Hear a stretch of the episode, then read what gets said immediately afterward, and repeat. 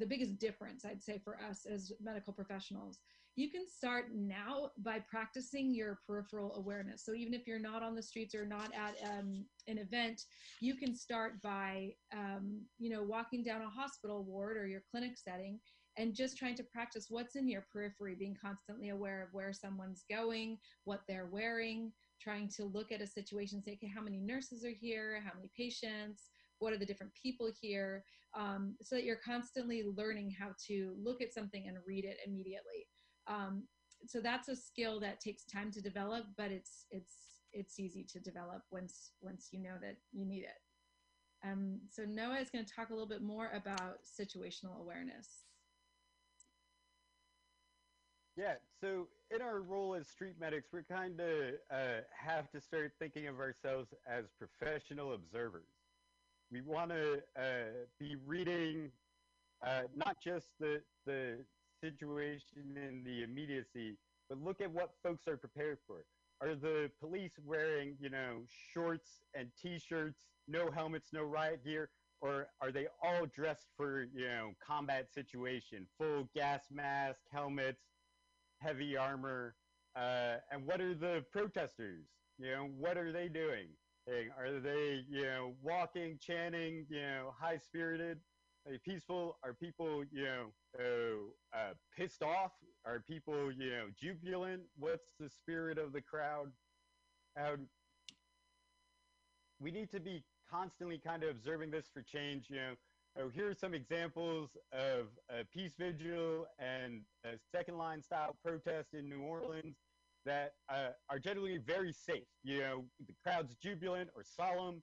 Uh, uh, there's a big, diverse crowd. You know, this one had like a police escort.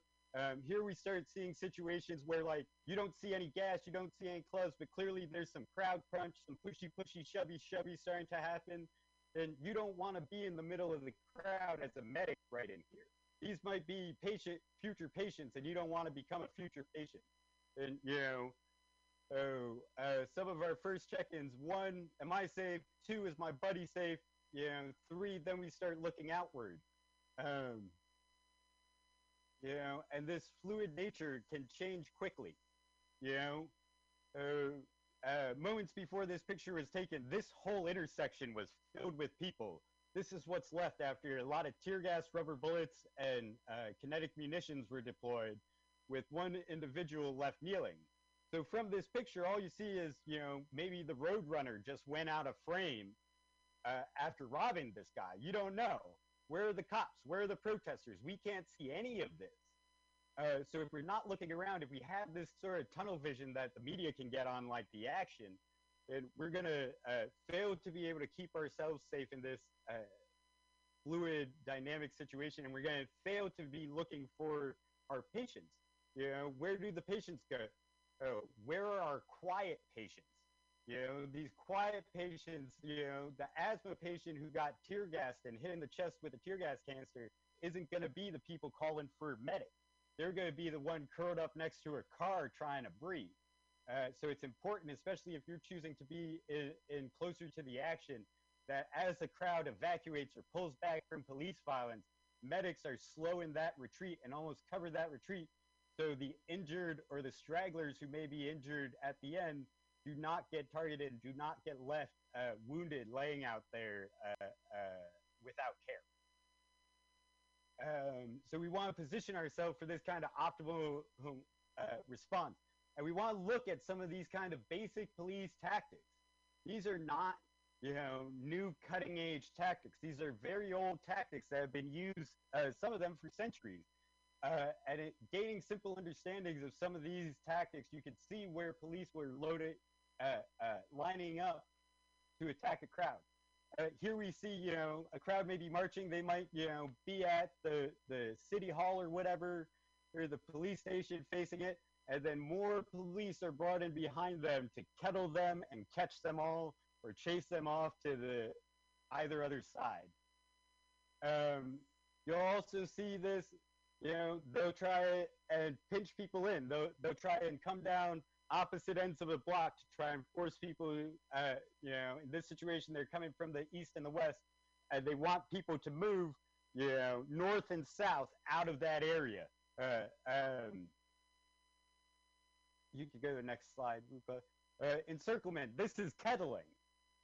You know, this is this is uh, uh, you know we see this. We saw this in D.C. the other night, where they push people into residential neighborhoods to try and uh, mass arrest people.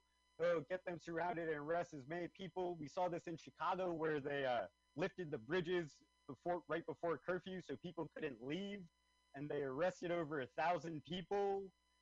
Uh, this kind of kettling uh, we need to be aware of and, and be mindful of, especially, you know, a lot of folks here, I'm sure, I know have medical licenses that may or may not uh, hold up to uh, criminal charges.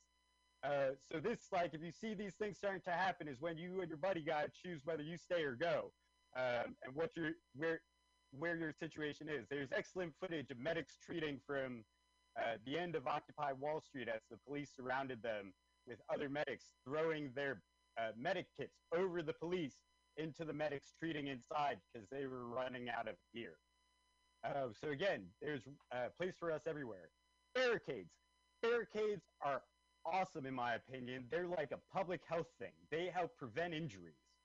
Um, static barricades uh, help really uh, uh, minimize the injuries from kinetic attacks like rubber bullets uh, or beanbag rounds uh, and so a smaller number of people can hold a space, especially if there's a choke point there too.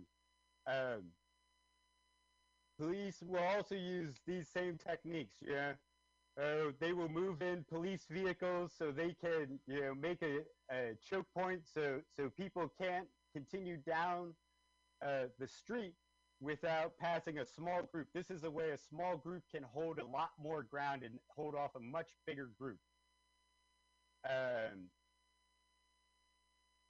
if you see the police forming up into a big triangle, you're probably going to want to step to the side because they're about to rush in and go through this whole crowd, and then they're going to spread out and grab and try and drag as many folks back within their line for arrest teams. Um, if folks just run away, then you just see them running down the street chasing a big crowd and their formation will break up. Uh, but this is a primary attack formation when the police are going to rush a crowd. Uh, this is uh, shows some good example of covering an escape. Want to be this person, but this group uh, right here of the last four may be a group of medics slowly retreating with injured people or, uh, or keeping an eye on this last potential patient we have uh, who's still standing off while others are able to, to move away to safety from the advancing line. So um, when you encounter someone who needs help, um, the same that we encounter in clinical medicine obviously apply. You approach a patient when it's safe for you to approach. You introduce yourself and you are also very honest about your level of skill. So who you are, what, what role you play. And then you ask for permission to help them. And this is actually a very important um, thing. I know it's, you know, when you see someone traumatized, you might assume that everyone wants your help. Um, it's also important to remember that um, many people in these movements right now struggling for their own health, um, Black, Brown, and Indigenous community, the medical community hasn't always been their best friend. Um, and so there might be a degree of skepticism or not wanting you to help. Um, so getting that clarity, um, introducing clearly who you are, why you're there, and um, asking for permission to help is extremely important. Then you're going to explain what you're going to do. Um, so if you see that they've been, you know, like with this picture, um, they might have just been sprayed with uh, pepper spray, that you're going to help wash out their eyes and you're going to explain what you're going to use and how you're going to do it. And then as quickly as you can, after treating them appropriately and stabilizing them, you're gonna move them to the next level of care. You're gonna get them out of um, where they are, um, get them safe and move them on really important tips um, to consider and what I've really loved and see as in this work as a lifetime of learning for myself is the deep place of cultural humility um, that street medicine offers um, medically trained professionals, like physicians especially, to really understand the colonial roots of um, Western medicine, um, how Western medicine developed at the same time as colonial expansion, and was often used as a justification of colonization of um, indigenous lands um, from Africa to India to um, Turtle Island here. And so understanding that um, really can shift and change how you practice to more intensely center patients and their histories um, and their um, social context. Um, so this is what um, many of us in this work are calling decolonizing medicine. This is part of the work of decolonizing medicine to take the amazing training and tools and gifts of Western science and what we are learning and to meld them with practices from indigenous cultures um, in places that have greater sense of cultural humility to create a, a new way of practicing.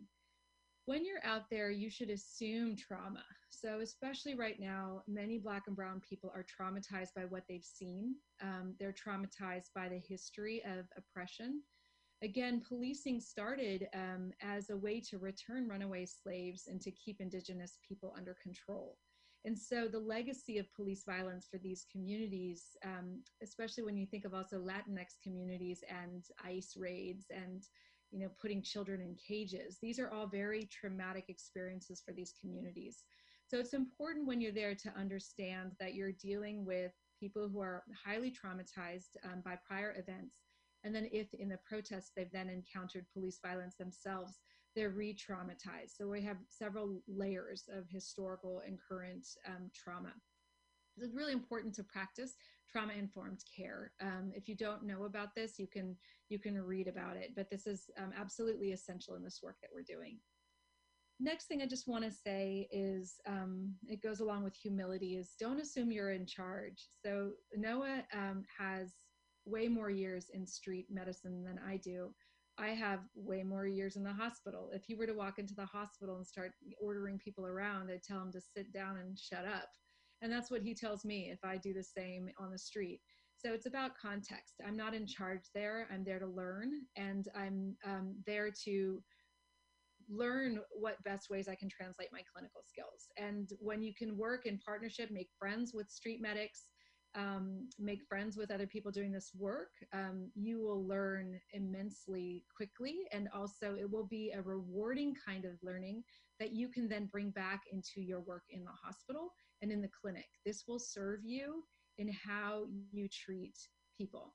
Um, I believe if everyone in medicine had the opportunity to work with communities struggling for health and justice in this way, we might not see the same level of um, medical racism continuing in our own clinical spaces. So this is deeply anti-racist work, and um, it's a part of a lifelong journey for us. And I'll just end this section. Actually, Noah, maybe you can end this section because you're the one who told me this expression to lead by following. He told me this at Standing Rock. Uh, yeah, it's a, a, saying that we took to heart down in New Orleans uh, when we were doing our immediate response. It's a, a phrase that, uh, as far as I'm aware, comes from the Zapatista communities, and it's to lead by following. Um, we're we're going to help people. You know, they're not necessarily seeking our care in the streets. We we're not necessarily of the communities being affected. We're coming to show our solidarity so we have to lead by asking, what is it you want us to do? You know, like many things, you know, some street medics who show up at, like ready for like war when it's a vigil, is it gonna really calm people down? What do the medics know that we don't know? You gotta ask your local organizers, ask your community, you know, what it is, what level of engagement you want from the medics, uh, and you you follow that. You know, we don't um, we're not doctors, we're not nurses out in the street. You know, we don't have anyone at the front of the building getting informed consents for us. Everything we do, we have to engage our patients in informed consent all the way through it. We don't get a quick sign off and it goes in their chart. Yeah, we're restoring people's agency to continue to be brave in the streets. is what is often asked of us. And so we follow the lead of those brave folks who are out there taking risks, trying to create this better world. Uh, and we follow their leadership. Uh, uh, and that's how we know to be brave and how we can help as medical professionals is uh, uh, our leadership role as healthcare providers in society can be powerfully uh, shown in solidarity situations. Saw a video of a hospital in New York yesterday where the medical workers in their full PPE came out to applaud the George Floyd protesters who were marching by. That's the solidarity. That's the powerful things we can do when we work together. But we are not there to lead. As medics in the street, we're not there to tell people what to do. We're there to, to support the people who are there doing it. So, with that, um, we're going to take a little break. Um, this is the album cover from my last album, which came out in 2019. And um, the artwork is by a fabulous San Francisco artist, Mona Caron. Um, you can see on there of the individuals, there's my bandmates. Um, there's also San Francisco legend Guillermo Gomez Peña, who co wrote this Declaration of Human Rights um, with me that we're going to share while we take our break. There's also a Ohlone matriarch Corrina Gould there offering um, a smudge. Um, I was just amazed how much this this album cover looks like coronavirus. I just can't get over it.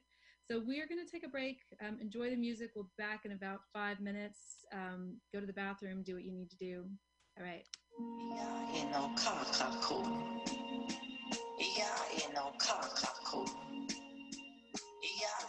Declaration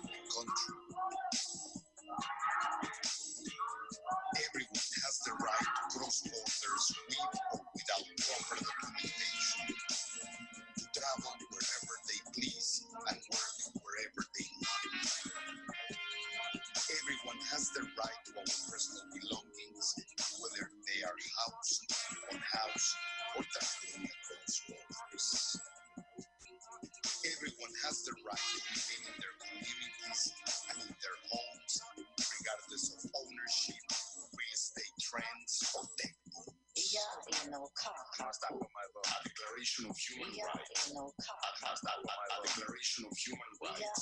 Must I my love? A declaration, a declaration, a declaration, a declaration of human rights. Must I my love? Everyone has the right to sleep outside in the streets without punishment, rest in public spaces without being criminalized. Must I my love? Must I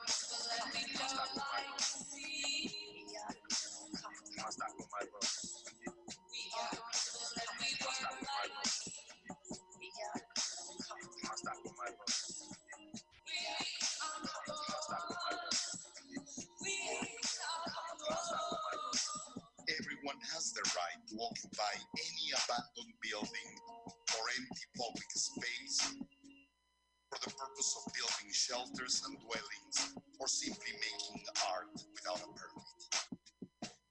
Everyone has the right to live without fear of being shot by the police, the border patrol, or citizen vigilantes.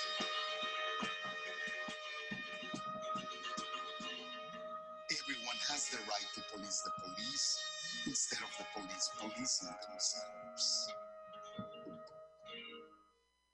We have the right, mental crisis, to be treated with loving kindness and radical tenderness instead of pills, indifference, and jails. We have the right to live in the city of our choice without a militarized presence times peace.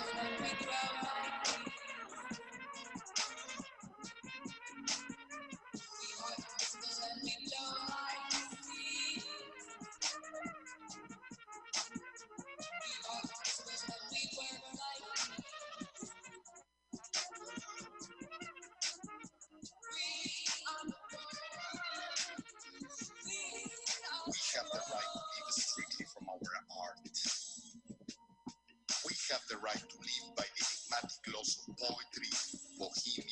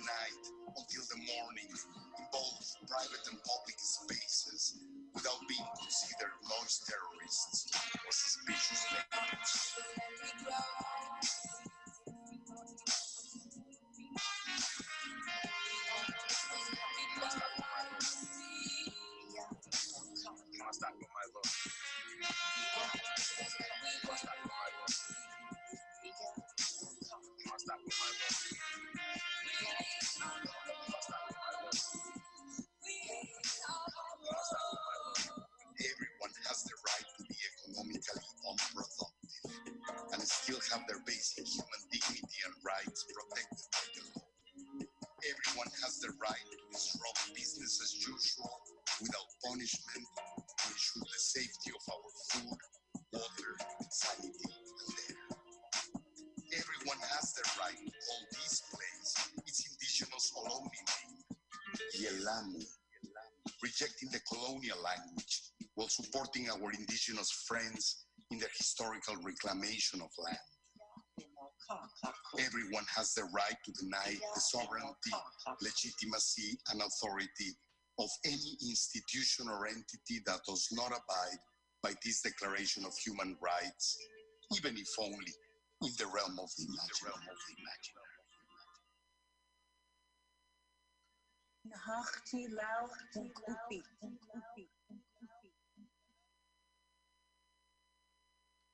All right. Well, we hope you all right. are refreshed. Um, we are back. Wonderful. Um, so now we're going to be moving into our police weapons section.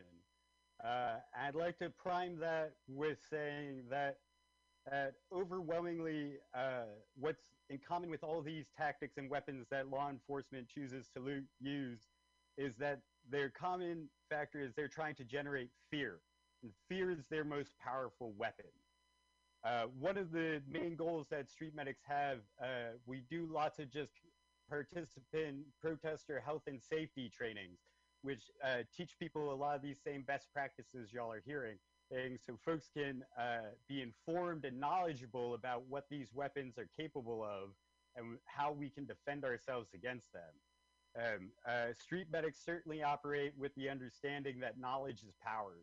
Uh, and so our goal is to help inoculate people, our trainees, and uh, other street medics and brave protesters and protectors uh, to inoculate them against fear. The fear that these police movements uh, generate, the fear that is understandable when you know explosive devices and poison gas clouds and exploding things are happening around you uh, while there's shouts and noises going on. And so uh, all of that's designed to overwhelm the senses and generate a fear flight response. They don't want they, they don't want you to freeze. They don't want you to fight. They want you to run. uh, when they deploy these weapons. They want you to be scared going out in the streets because they have these weapons.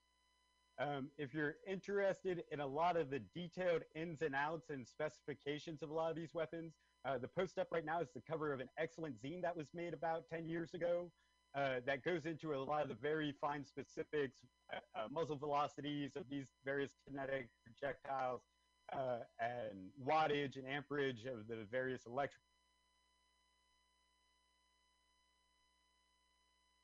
notes. Uh, and that is an excellent resource if you really want to know the ins and outs of this equipment. Uh, moving on to one of the more common things we're seeing uh, is OC spray, you know, tear gas. Uh, we we promote, yeah. Oh, sorry, pepper spray. Yeah, OC and pepper spray. Hey, uh, these are usually going to be uh, hand deployed devices. Um, their active ingredient is uh, OC oleoresin capsicum. Uh, mace is a synthetic variant of that. Um, you know, the symptoms wear off five to 20 minutes, uh, although folks can re- kind of recontaminate themselves. Uh, you know, you want to help people stay calm. You yourself want to stay calm if you're the one, one uh, pepper sprayed. Um, you want to avoid kind of rubbing everything, uh, spreading it around.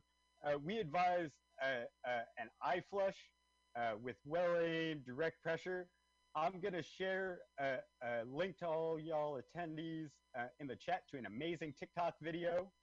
Um, there you go. It's over on Facebook. Sorry, it's on Facebook. Uh, uh, I'm sure you can find it on TikTok if that's your uh, social media of choice. Um, but this is an excellent one minute demonstration of a good way of approaching, a good way of doing this eye flush a good basic eye flush and the ability to do an eye flush on yourself is one of the main things you're going to be using out there in the streets, aside from your ability to keep and spread calm. Uh, we also, uh, for these uh, chemical sprays, UCSF uh, has a study out that shows that um, antacids such as Maalox uh, can help for the skin um, I, I would avoid or uh, tell y'all to be mindful, especially on faces. If you're just pouring willy nilly with that first initial pour, give a good wipe so that chemical weapons on the eyes don't get washed down from the forehead to the eyes or into the mouth. Uh, you know, uh, so so rather than just you know when you're decontaminating someone's skin, a good wipe first off goes a long way to help get these chemical irritants off. And the last um, thing we wanted to correct was that we're we we don't we don't we don't advise putting milk in your eyes. Um, there's also some groups that like to use a liquid um, antacid water solution. Um, we think water is probably just the best way to go. Lots and lots of water. Another. I would also quickly add that uh, milk and uh, the liquids are white uh, and can be left as a marking indication on people of color or people with more melanated skin, uh, marking them out for potential later arrest if they uh, stink of rotted milk or have white residue from the liquid antacid. So that's another reason to go with water uh, as a first choice option. So the next most common uh, or next common chemical weapon injury that we see is from CS gas or tear gas. Um, so CS gas um, is outlawed for use in international war by the Geneva Conventions, but somehow um, our police officers are um, entitled to use this upon the people um, in the United States. What worries me, and also I was just want to give a shout out to Dr. Peter Chin Hong because I saw his letter um, that right now with COVID, um, you know, CS gas, uh, this tear gas is going to cause a lot, a lot of problems. Um, this is a solid um, substance that gets suspended in air through these canisters. It reacts with the water on your skin and it causes an instant burning within several seconds. Interestingly, this molecule, the, mo the active ingredient, um, activates the um, TRPA1 receptor, which is the same receptor that is activated by mustards and wasabi. It causes tearing of the eye, it causes spasming of the eyelids um, to the point where often people can't even open them, reactive airways, asthma, cough. Um, it also can cause bradycardia. Um, so again, with you have a bunch of people um, coughing right now in close proximity to each other, um, we're going to see a lot more COVID spreading. This is going to be a major aerosolization event.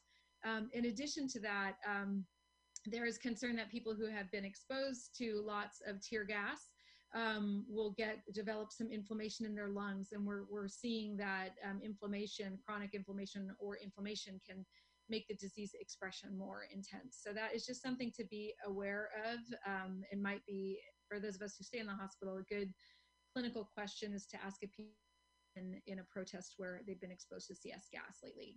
Um, symptoms usually abate when you get someone out of the area and get them into fresh air. Um, they usually last around 20 minutes. Again, you can flush the eyes with water or saline.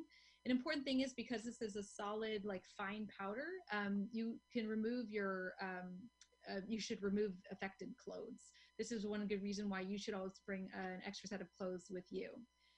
Um, also with this, we see injuries from the canisters themselves. So they're shot through these like guns um, and people have been hit in the head, they've been hit in the eye. Um, people have had um, pretty intense injuries from tear gas. What has been um, exciting and inspiring is watched, watching how the Hong Kong protesters um, last year were neutralizing these tear gas canisters. they were wearing gloves, they grabbed a canister and stuck it in a um, water bottle where they closed it and shook it and basically um, put out the fire that um, it is um, igniting um, the substance in order to suspend it into the air. Um, there was some questioning about whether there, there was water in the water bottle, and some of the Hong Kong protesters responded that it was actually mud. They had like a mud slurry in there. That they shook, put the canister in, closed the water bottle, and shook it, and then poured out this sludgy mess um, which you know I think is an, an interesting approach. All right, kinetic inju- injuries. We've been seeing a lot of these in the the past week. Um, this is uh, one of the more common designs of rubber bullets. Uh, this is in fact technically called a sponge grenade. It's not actually made out of rubber. Or, um, but we've seen, you know, these have cracked people's skulls, these have cracked people's ribs. Uh, these are flying fast enough to, to uh, they've caused eye loss in several people. Um, similar uh, with other fired rounds, uh, the pepper ball gun, uh, back, I forget uh, when it was that Boston Red Sox won the, the championship, but a young fan, Victoria Snelgrove, was killed by a police officer when she was shot in the eye at close range by a pepper ball gun. Um, which is, so a lot of eye injuries because a lot of these officers, a lot of these kinetic weapons like uh, rubber baton rounds, rubber bullets, uh, are designed to actually be shot at the ground to, to skip off the ground and hit people in their lower extremities, causing injuries to incapacitate them so they can be arrested. What we've been seeing law enforcement doing instead, however, is they're targeting people's heads, which is outside of the protocol that they're supposed to be using in most departments. Uh, and as we can see here from comrades in Chile, he, they can cause uh, eye loss from these injuries. And we're seeing a lot of that. I saw a young man from Fort Wayne, Indiana, uh, lost his eye when he was hit in the eye with a rubber bullet, and his actual eyeball uh, ruptured, and he had to have it surgically removed and has lost his eye.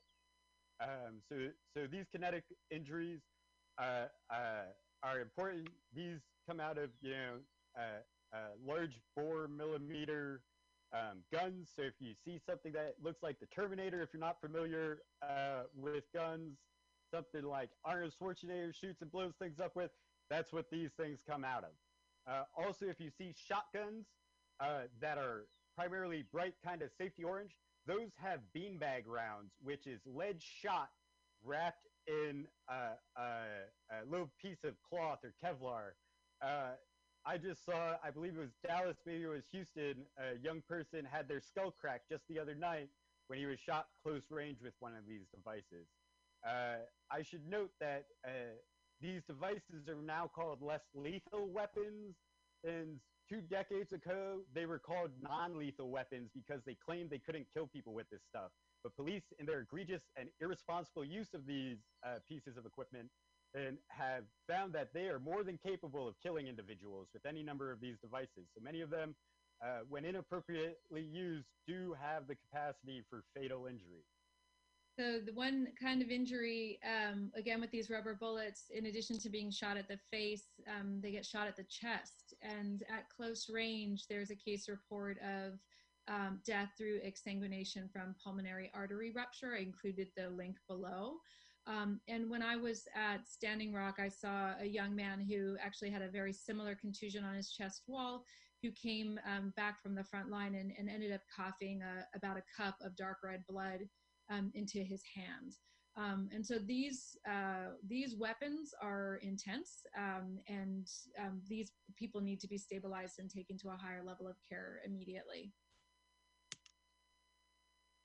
All right, stun grenades. These are another uh, um, device that have caused uh, permanently maiming injuries uh, and certainly have the potential for causing fatal injuries. These, these are devices that uh, are typically used in breaching buildings by tactical teams. Uh, they set off an extremely high decibel bang as well as a very bright incendiary burst to uh, hopefully blind and overwhelm the hearing, disorienting people to allow for uh, uh, the tactical team to overwhelm them with their force, or in protest situations, for uh, police to rush in and detain many people uh, while they're disoriented or uh, further harm people while they're disoriented. Um, we've seen from Standing Rock that one of these caused a grievous injury to our comrade Sophia Wilansky. He, uh, this is after multiple surgeries uh, at what is uh, pretty much as repaired as her limb is going to be able to get. No litigation has happened yet against the police departments that deployed this because the shrapnel that was taken from her wound was taken by the FBI as evidence against her, uh, but was found to be uh, one of the parts of one of these devices, uh, but has not been released to legal teams. Um, so this was life uh, uh, near limb losing injury. This is a baby who one of these devices landed in their crib uh, when a SWAT team was using a no-knock warrant. Uh, here is another example of someone who had one of these devices burst at head level near them. And again, these are devices that are supposed to be, you know, rolled across the ground or skittered across the ground uh, to happen at ground level to avoid these sorts of potential injuries. Um, Uh, these are another really, really nasty one. These are completely overwhelming. These not only have the bright flash and super loud decibels, these have rubber pellets in them as well as CS, powdered CS, uh, powdered tear gas. Uh, so they not only uh, explode with an extraordinarily loud noise and pyrotechnic burst, they also release a chemical irritant and small rubber bullets. Uh, we saw during the student demonstrations up in Quebec a few years back that a number of people also lost eyes from these, again, because these are supposed to be used to uh, injure lower extremities, ideally, uh, to incapacitate people. Oh, but when police lob these overhead, uh, so they detonate at head level, there's potential for fatal and maiming injury. Uh, here are some other, you know, uh, common causes of kinetic injuries. Uh, we see here on the left uh, baton charges. Uh, the, depending on the police department, some uh, police departments that are more professional have learned to only jab at solar plexus level or hit lower extremities when they're in close quarters with the crowd, rather than that classic overhand swing from you know the '68 National Convention uh, that looks like they're just golfing protesters. They do that purely for PR reasons. Uh, you know, good jab with one of these to the solar plexus, especially at the xiphoid process, can be a, a, a potentially lethal injury. Um, horses, uh, horses are commonly misabused by police departments as weapons. Uh, uh, you know, I don't know what to say. Like getting stepped on by a horse sucks um, especially when they do it, ride them through uh, uh, seated protesters. Uh, we've also seen a number of instances of vehicular attacks on demonstrators. Charlottesville, obviously, you know, there's a fatal attack. Myself and other uh, medics were there treating the grievously injured. And we're even given kudos by uh, local rescue because every patient was being attended to by the time EMS was allowed there. But we first were approached by riot cops and tanks uh, before they would come in and treat the injured. This is again why it's so important uh, to have yourselves placed within the protest bounds rather than outside. Um, and here we see the police using their vehicles as a weapon in New York. Uh, similarly, we saw in Minneapolis the driver of a tractor trailer full of fuel try and run down a protest of thousands of people after driving around police barricades. All right, tasers. I want to give a big shout out to UCFS Cardiology Department because I hear they've kept uh, tasers out of the hands of the San Francisco Police Department, uh, and that's great tasers are awful weapons. These are weapons uh, uh, that are, you know, modulated from old cattle prods uh, to to either be deployed uh, directly with a handheld device, or even riot shields come with electrical activators so they can push and shock. Um, what we're most common seeing is the the Taser International tasers, which shoot two barbed projectiles that are designed to go up through up to an inch of clothing uh, and then deliver extraordinarily powerful shock uh, to just cancel out our body's own like electrical chemical uh, communication with itself. You seize up, sometimes they scream, and then they all tend to fall over, uh, which is important when we're ass- assessing patients who have been tased that we find those impaled objects. Know? So I've had to pull an impaled object, an impaled uh, taser barb out of an individual's face in the field. So we had to assess very carefully for where it was uh, for any possible vascular involvement uh, as well as uh, nerve involvement because we didn't want to cause any airway problems. Uh, similarly, they fell. So there's uh, that kind of fall injury. They might have broken an elbow, cracked a head. Uh, also, they've usually had their, their metabolism, their electrolytes gone to shit. and so you want to monitor them for up to eight hours uh, to 12 hours afterwards for possible dysrhythmias and cardiac events. Um, the LRAD, straight out of sci-fi, the long-range acoustic device. These are square devices uh, that are technically public announced systems. So uh, sometimes you'll see a smaller version hanging off a white shirt officer's shoulder while they read out the orders to disperse. Uh, these are also deployed on um, armored vehicles to use as a dispersal device. Uh, they use very high pitched uh, uh, sound waves and sound projected directly uh, to you know just be painful, cause headaches. Um, uh, there, there's still audiologists I've spoken to about this have been horrified that they deploy these willy nilly. Um, but this is another device we're seeing lots of places. Lots of police departments have them. Uh, and you know, you can wear earplugs. Decibel reducing earplugs are one thing. Thing uh, and they also come out at a, a, specific angle that you can look up in that uh, Excited Delirium zine.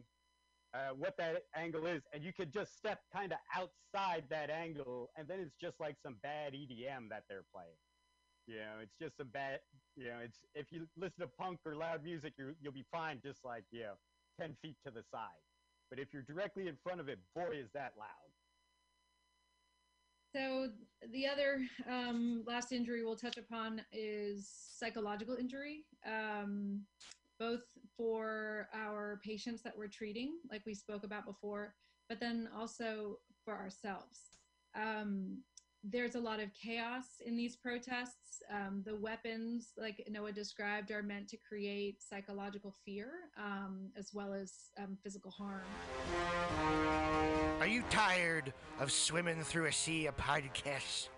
Are ye on a raft without a paddle? Well, gather around me, sea dogs, and get aboard me pirate ship as we set sail for the seas of mutinyradio.fm from there, you can captain your own pirate ship as you sail through over 44 different shows for all of your listening pleasures.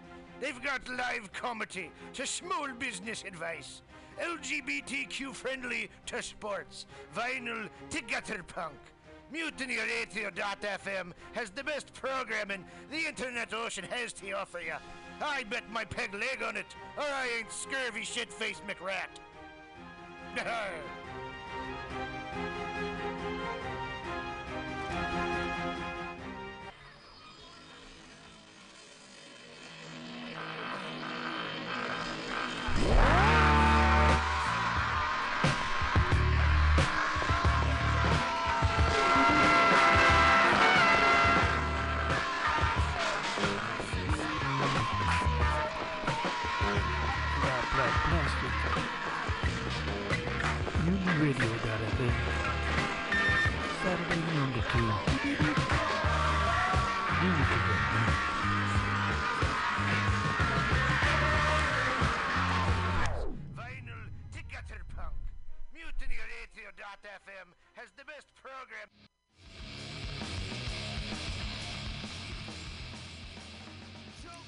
Hungry for a burger? Mutiny Radio thinks you'll find the best burger in San Francisco at Counteroffer, located inside Bender's Bar and Grill. Counteroffer's menu aims to please your drunk face. Tater tots are served daily. On Tuesday nights, Counteroffer serves specials off the Taco Bell menu, only better. You can enjoy your favorite Taco Bell item without the guilt. Counteroffer uses only fresh ingredients and never store bought shit. Special ingredients are made from scratch daily, including beans, ketchup, mustard, habanero sauce, and ranch dressing. Counteroffer even serves vegan mac and cheese. All of this great food is served 2 p.m. to 10 p.m. daily and until 11 p.m. on Wednesday, Thursday, and Friday. Counteroffer is located inside Bender's Bar and Grill at 806 South Van Ness. Be sure to tell them Mutiny sent you. Counteroffer, baby. Got the mutiny, mutiny radio. Got the mutiny, mutiny radio. Got the mutiny, mutiny radio, my friend. Got mutiny, mutiny radio. Got mutiny, mutiny radio. Got mutiny ra- radio, my friend.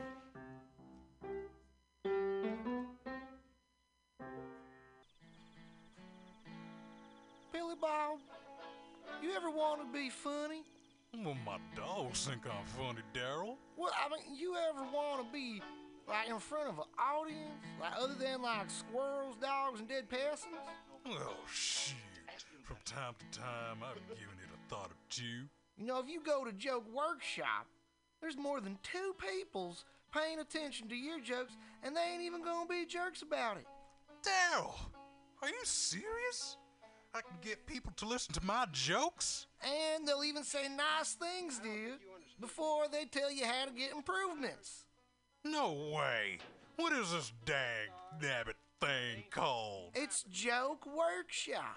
Joke Workshop? Yep, every Monday, 6 to 8 p.m. on the Mutant Radios. So you're saying I could tell my jokes every Monday from 6 to 8?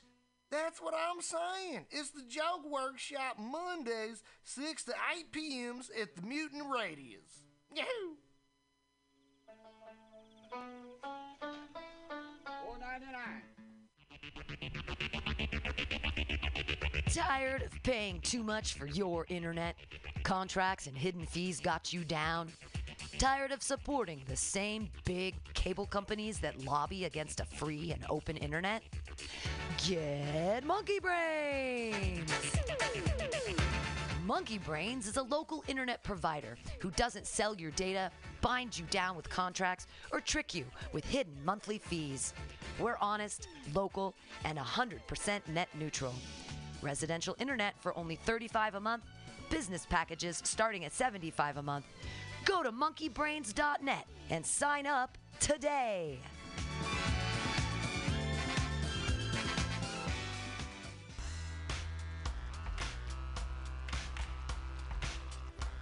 Hey, everybody. Listen to the weekly review with Roman every Friday from noon to 2 p.m. This is an unapologetically anti capitalist program. We interview community organizers, activists, and artists. We talk about ways you can take action right now. So listen in to the weekly review every Friday from noon to 2 p.m.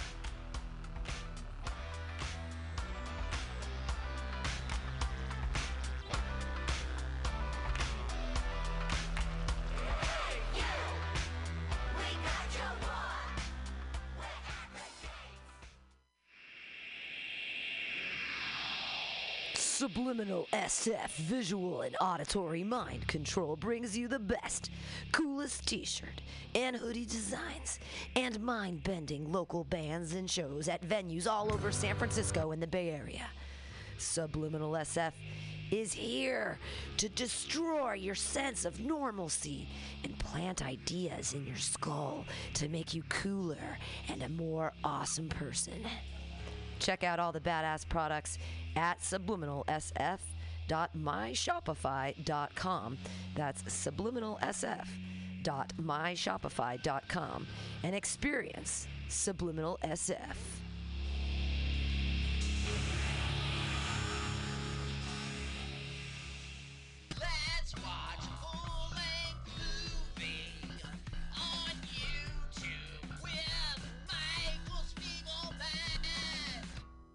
Michael Spiegelman. And I am Carl, not Spiegelman. We're hosts of You uh, with with Michael Spiegelman. Follow us on podcast by with our acronym LWAFLMOYT. We watch a full length movie on YouTube with you, and you listen to the podcast and Yeah. watch the movie at the same Right. time. Yeah. LWAFLMOYT. Yeah, LWFLMOYT. LWAFLMOYT. That's every Sunday, 2 p.m. Pacific Standard Time, or if you're Carl, 5%. 5% Yeah. Eastern Right. Standard I'm Time. so lazy. Three hours later, I finally get to the show, 5 p.m. Let's hear the theme song. Oh. Uh, da, da, Uh, da, let's watch Full full length. length. Oh, wait, let's do a full minute promo. Oh, never mind. Bye. See ya. See you next month.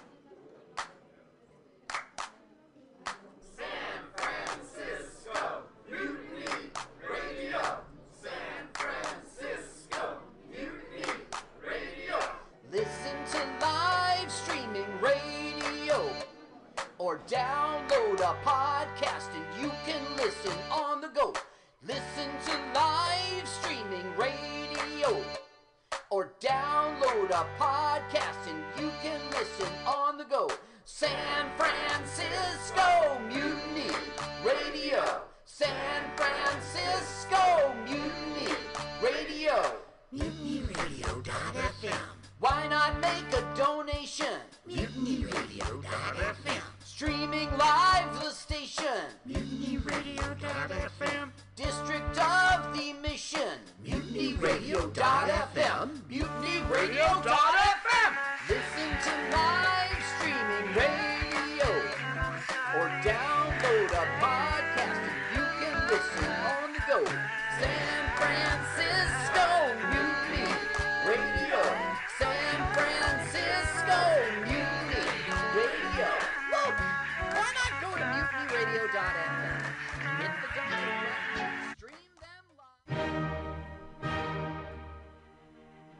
Good evening there, my friends here at MutinyRadio.fm.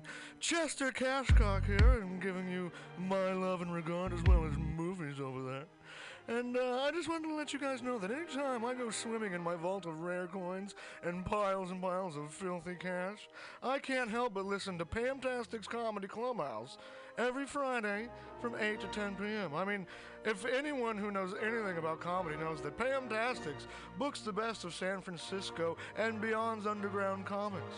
It's a great showcase, and they have a fun time at Pamtastics deep in the Mission District where you can laugh off your tushy for a mere $5 every Friday to 10 p.m. And I laugh because $5, I mean, that's what I use to wipe my tushy with. So to laugh it off for a mere $5 is indubitious. But if you can't make it to Mutiny Radio, well, don't even worry. Don't fret at all. You can simply download the podcast post show and giggle in the comfort of anywhere, like your Aspen summer home on the mountain ridge with the kayak feeling. So all you gotta do is just go to podcastics.pcrcollective.org slash comedy clubhouse, or you can listen live every Friday from 8 to 10 p.m. as your host Pam Benjamin brings you the best comedy from San Francisco and beyond the universe. And what's better than the universe? it's a cash cock, honey.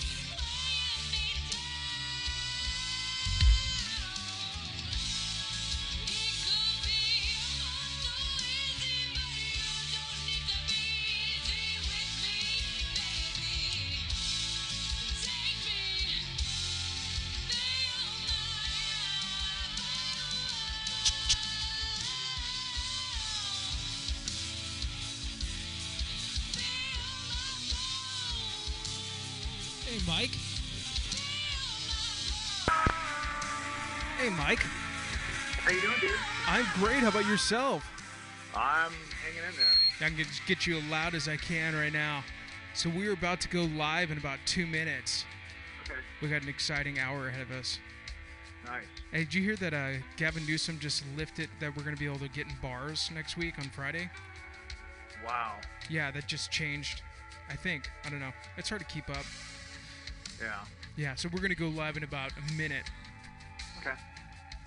You want me to call back? Oh, no, this is perfect. Yeah, I'm to welcome you on this show here. Nice.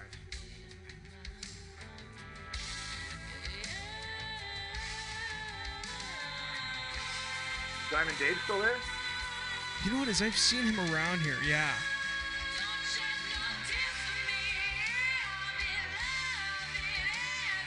Thanks for having me. Yeah, no problem. I'm stoked.